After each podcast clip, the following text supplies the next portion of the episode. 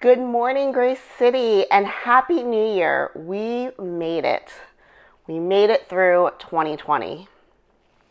I was thinking back, uh, one of the last times I had the privilege of preaching, it was last year at the beginning of 2020, and I kind of laugh at thinking about how, what our sentiment was going into last year. We thought it was going to be our best year yet. We thought it was going to be, I saw so many memes that it was your year, and so many reasons for being excited. Things as mundane as the fact that Cinco de Mayo was on Taco Tuesday. Um, but I think it's safe to say that 2020 did not turn out the way that any of us thought it would be.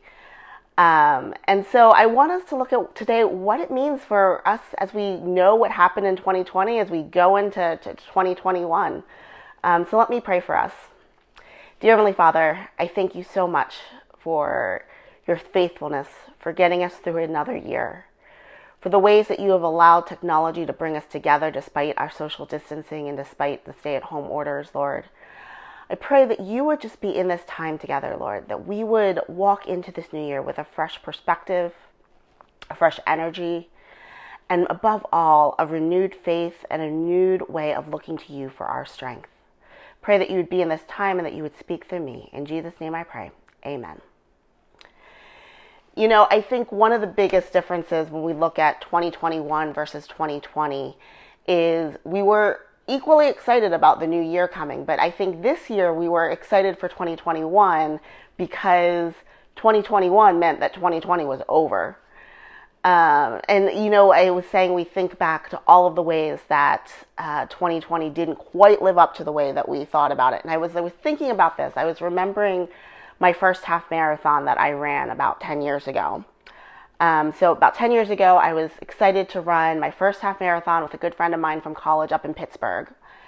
And we had trained for this for months. We had goals about, you know, what our pace was going to be per mile and what our finish time was going to be. And um, I was excited to check run a half marathon off my bucket list. Um, and so we start the race excited and ready to go.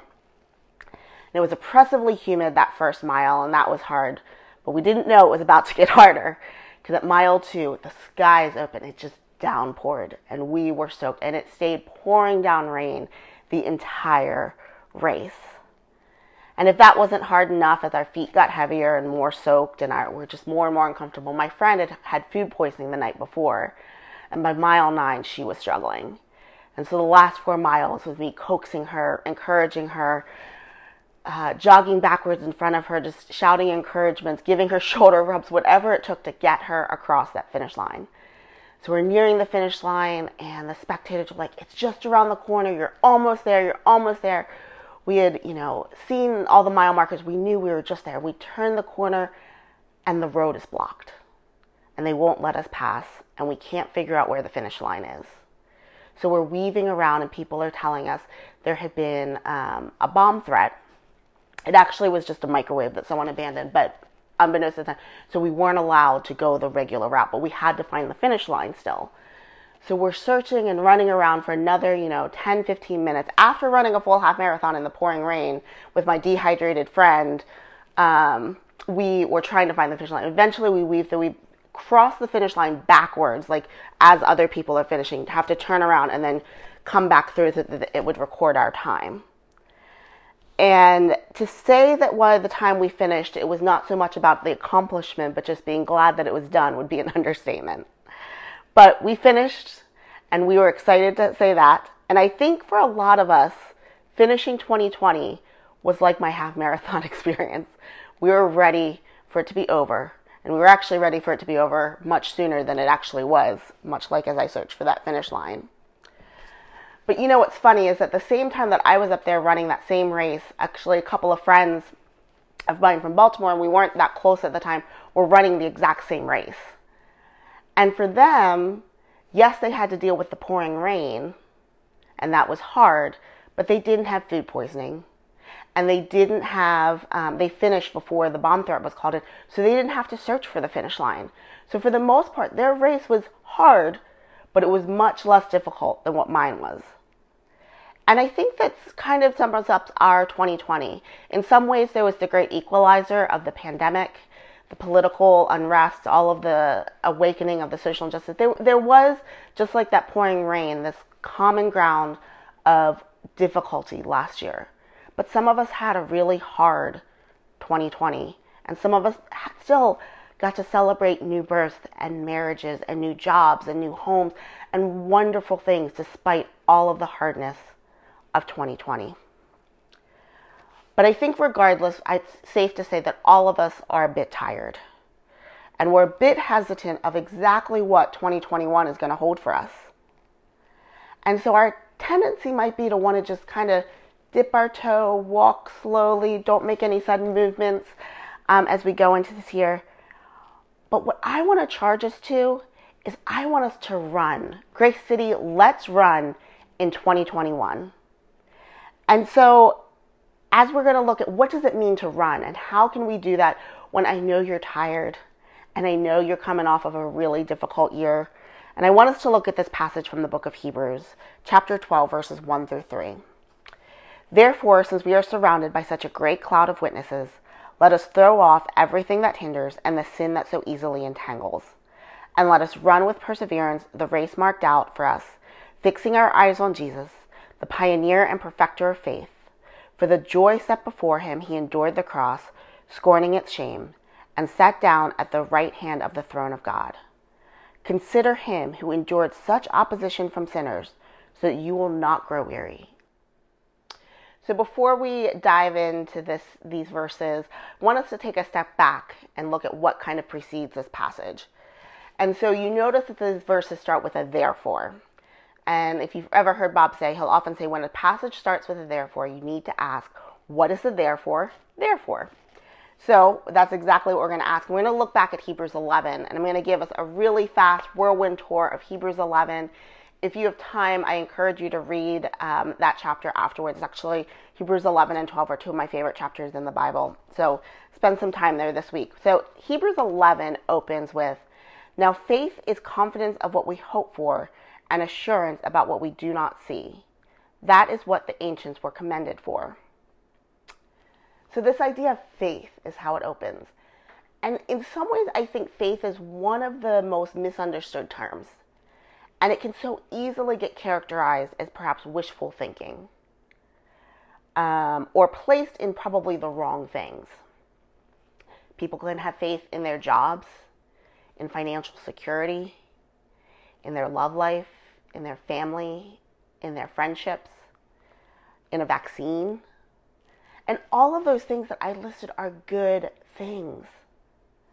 But that's not where our faith needs to be. The faith that the author of Hebrews here is commending is so much more because of who our faith is in. Our faith is in God. And in some ways, the desire out there right now for 2021 just to be a better year than 2020 is wishful thinking. It's faith in the turn of a calendar page. Maybe even faith in an election or an inauguration. But the faith that we have is not based on any of that. It is based on God and the promises that He made and the ways that we have seen Him complete those promises long before any of us were even born. And what's really remarkable in chapter 11, he goes through so many different Old Testament heroes of faith from Abraham to Moses to David and Samson and so many others. And their faith is commended. And what if you look at what they do and why they're commended, you would never look at their lives and their stories and see, oh, there was just a lot of wishful thinking there. What you see as their faith is action.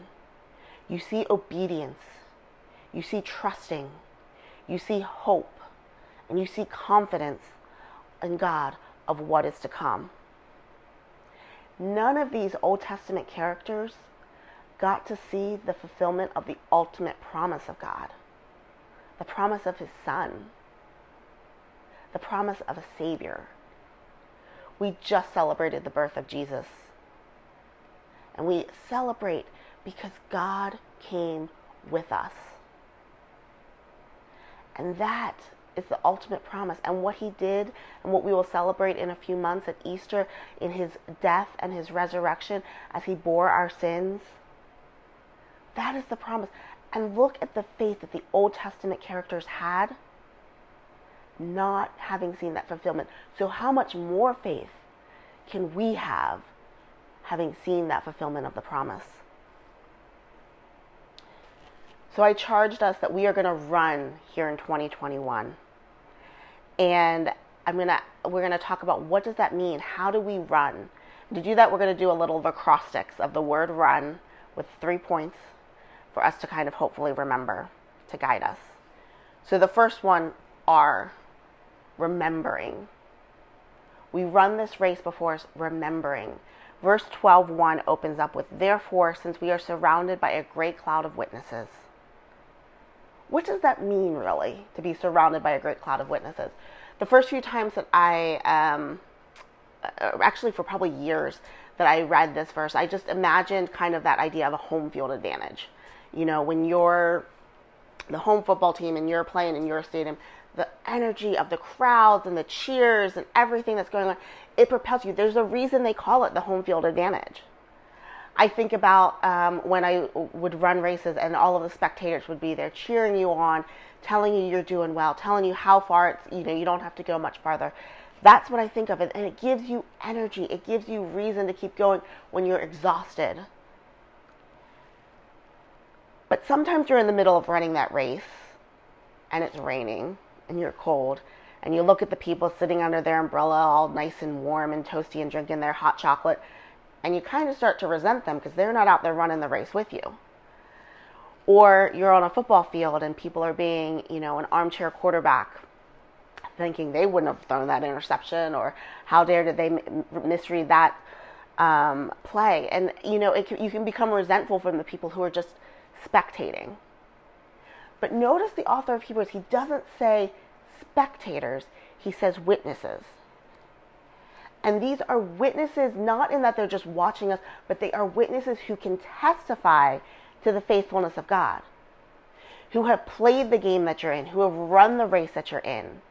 So instead of just being surrounded by people on the football field who are spectators, you are surrounded by people who have played in the Super Bowl before. When you are running that race, you are not just surrounded by idle spectators, you are surrounded by marathoners and people who have run many other races before you. They are the ones who can testify to the goodness of God, who can testify to God's faithfulness in the time that they were running that race or playing that game. These are the ones who have who got to play and they didn't know that they had already won just in the Old Testament in chapter 11. They are there to remind you of its faithfulness, to remind you to keep going. For any of you who've ever run a race, you know what that encouragement is when it comes from someone who understands the pain you're in as you're trying to dig in and get through after you've hit that wall running. And you know, we are not just surrounded by those Old Testament folks or the Bible characters, we are surrounded by each other. And we all have stories of the ways that God has been faithful to each of us. We are running together. And so I know that it's been hard in the past year. It's been isolating. And you probably have felt like you're running this race alone. Grace City, you are not alone you are surrounded by a cloud of heroes of faith here in Baltimore. The heroes of faith of the past and the ones who are living just down the street from you. And you know what I encourage you to do right now, actually not right now, but in at the end of this, is to give someone a call, not just a text, not just an email, but a phone call you can text them to tell them before you're going to call them because I know that causes anxiety. But give them a call and tell them how their story of faith encourages you. Tell them how they, watching their life, encourages you.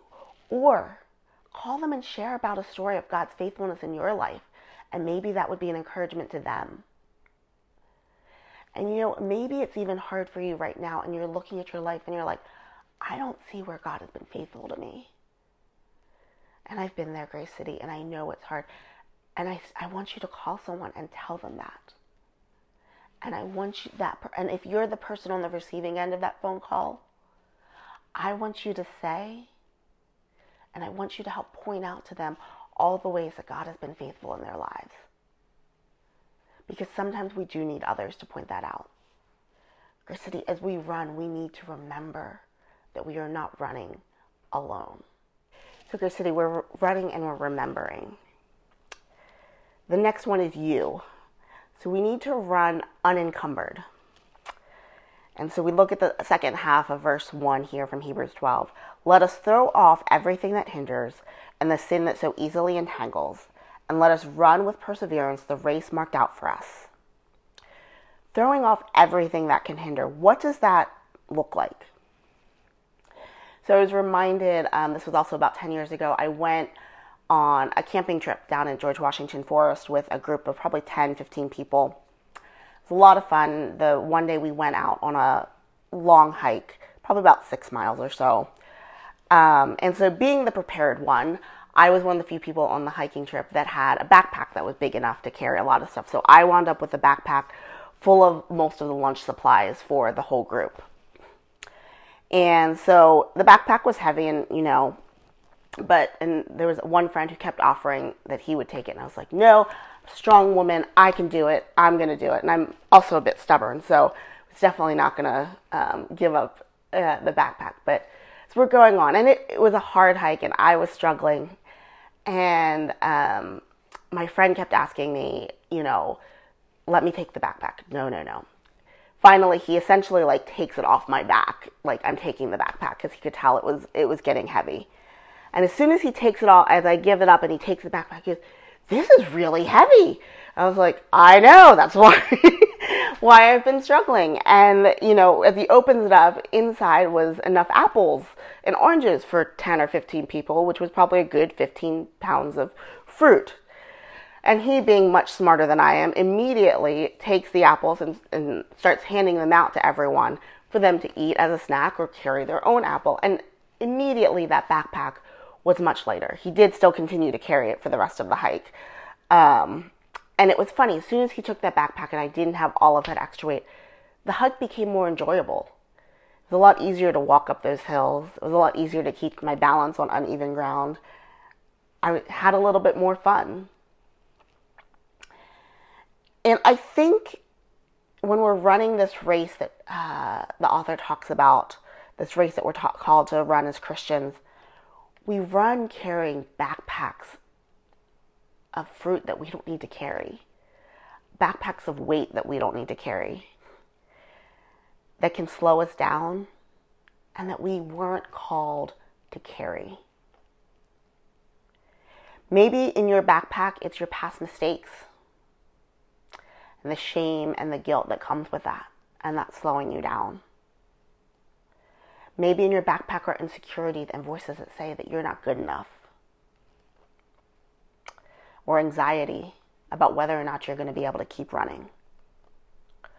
Whatever it is that is in your backpack, the lies, the guilt, the shame, all of the things, they are not true and they are not the messages from God that we need to carry with us. We are to give up our burdens and take up His yoke. You need to lay them aside. And you know, we are also called to carry each other's burdens. Just as my friend was very persistent in trying to take that backpack from me, you may need to walk alongside someone and say, if you see who is struggling, who is carrying things that they don't need to carry, and say, it's time to time to let them go. Let me help you. And it can be so much easier when you're in community.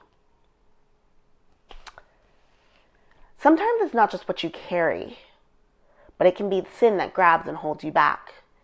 If you've ever been on a, a hike, you know that there are sometimes you get caught up in these vines and that have little thorns and thistles that grab your leg and kind of got to pull it along.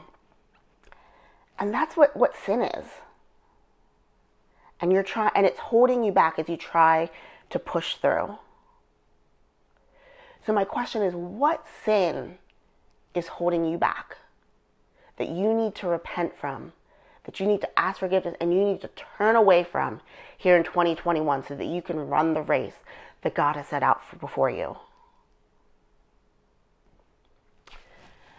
And lastly, we need to remember to never lose focus to the end. Fixing our eyes on Jesus, the pioneer and perfecter of faith. For the joy set before him, he endured the cross, scorning its shame, and sat down at the right hand of God. Consider him who endured such opposition from sinners, that you will not grow weary and lose heart. When we run this race, we need to keep our eyes on Jesus. You go back to the story of Peter. This is in Matthew 14. Then Peter got out of the boat, walked on the water, and came towards Jesus. But then he saw the wind, and he was afraid and began to sink, crying out, Lord, save me.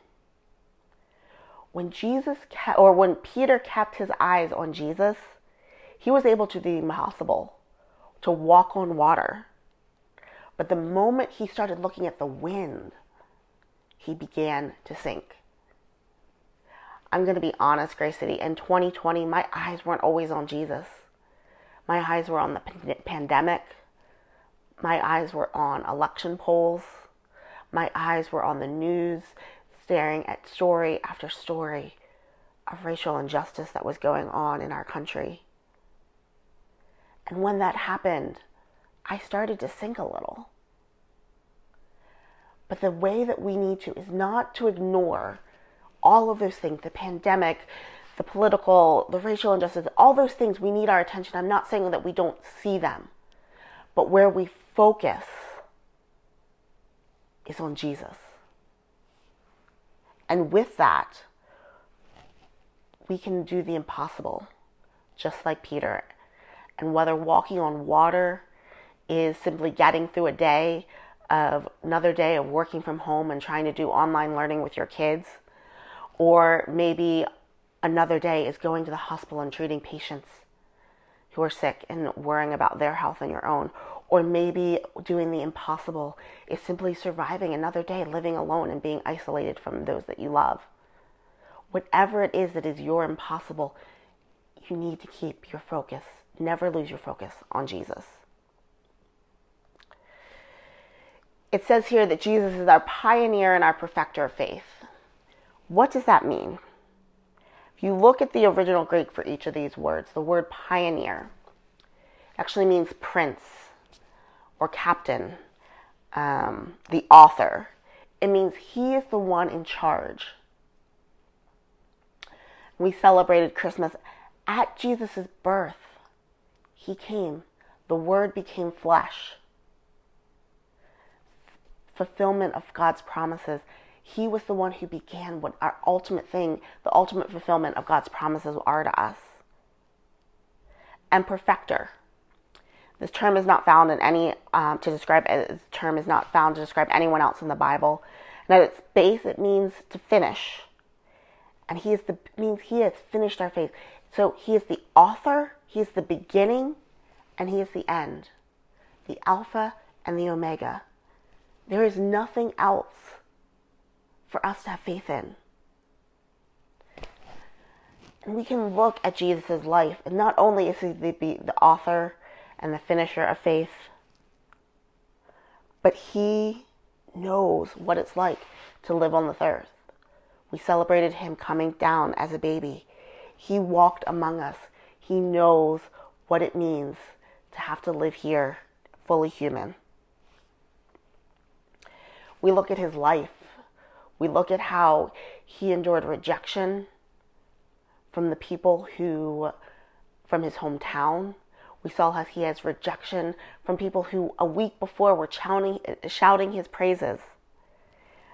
This is who we have to look to And when we consider the opposition that he faced, when we consider the torture and the cost that he paid in enduring the cross in order to carry our sins and pay that price, we look at that so that we do not grow weary and we do not grow uh, lose heart.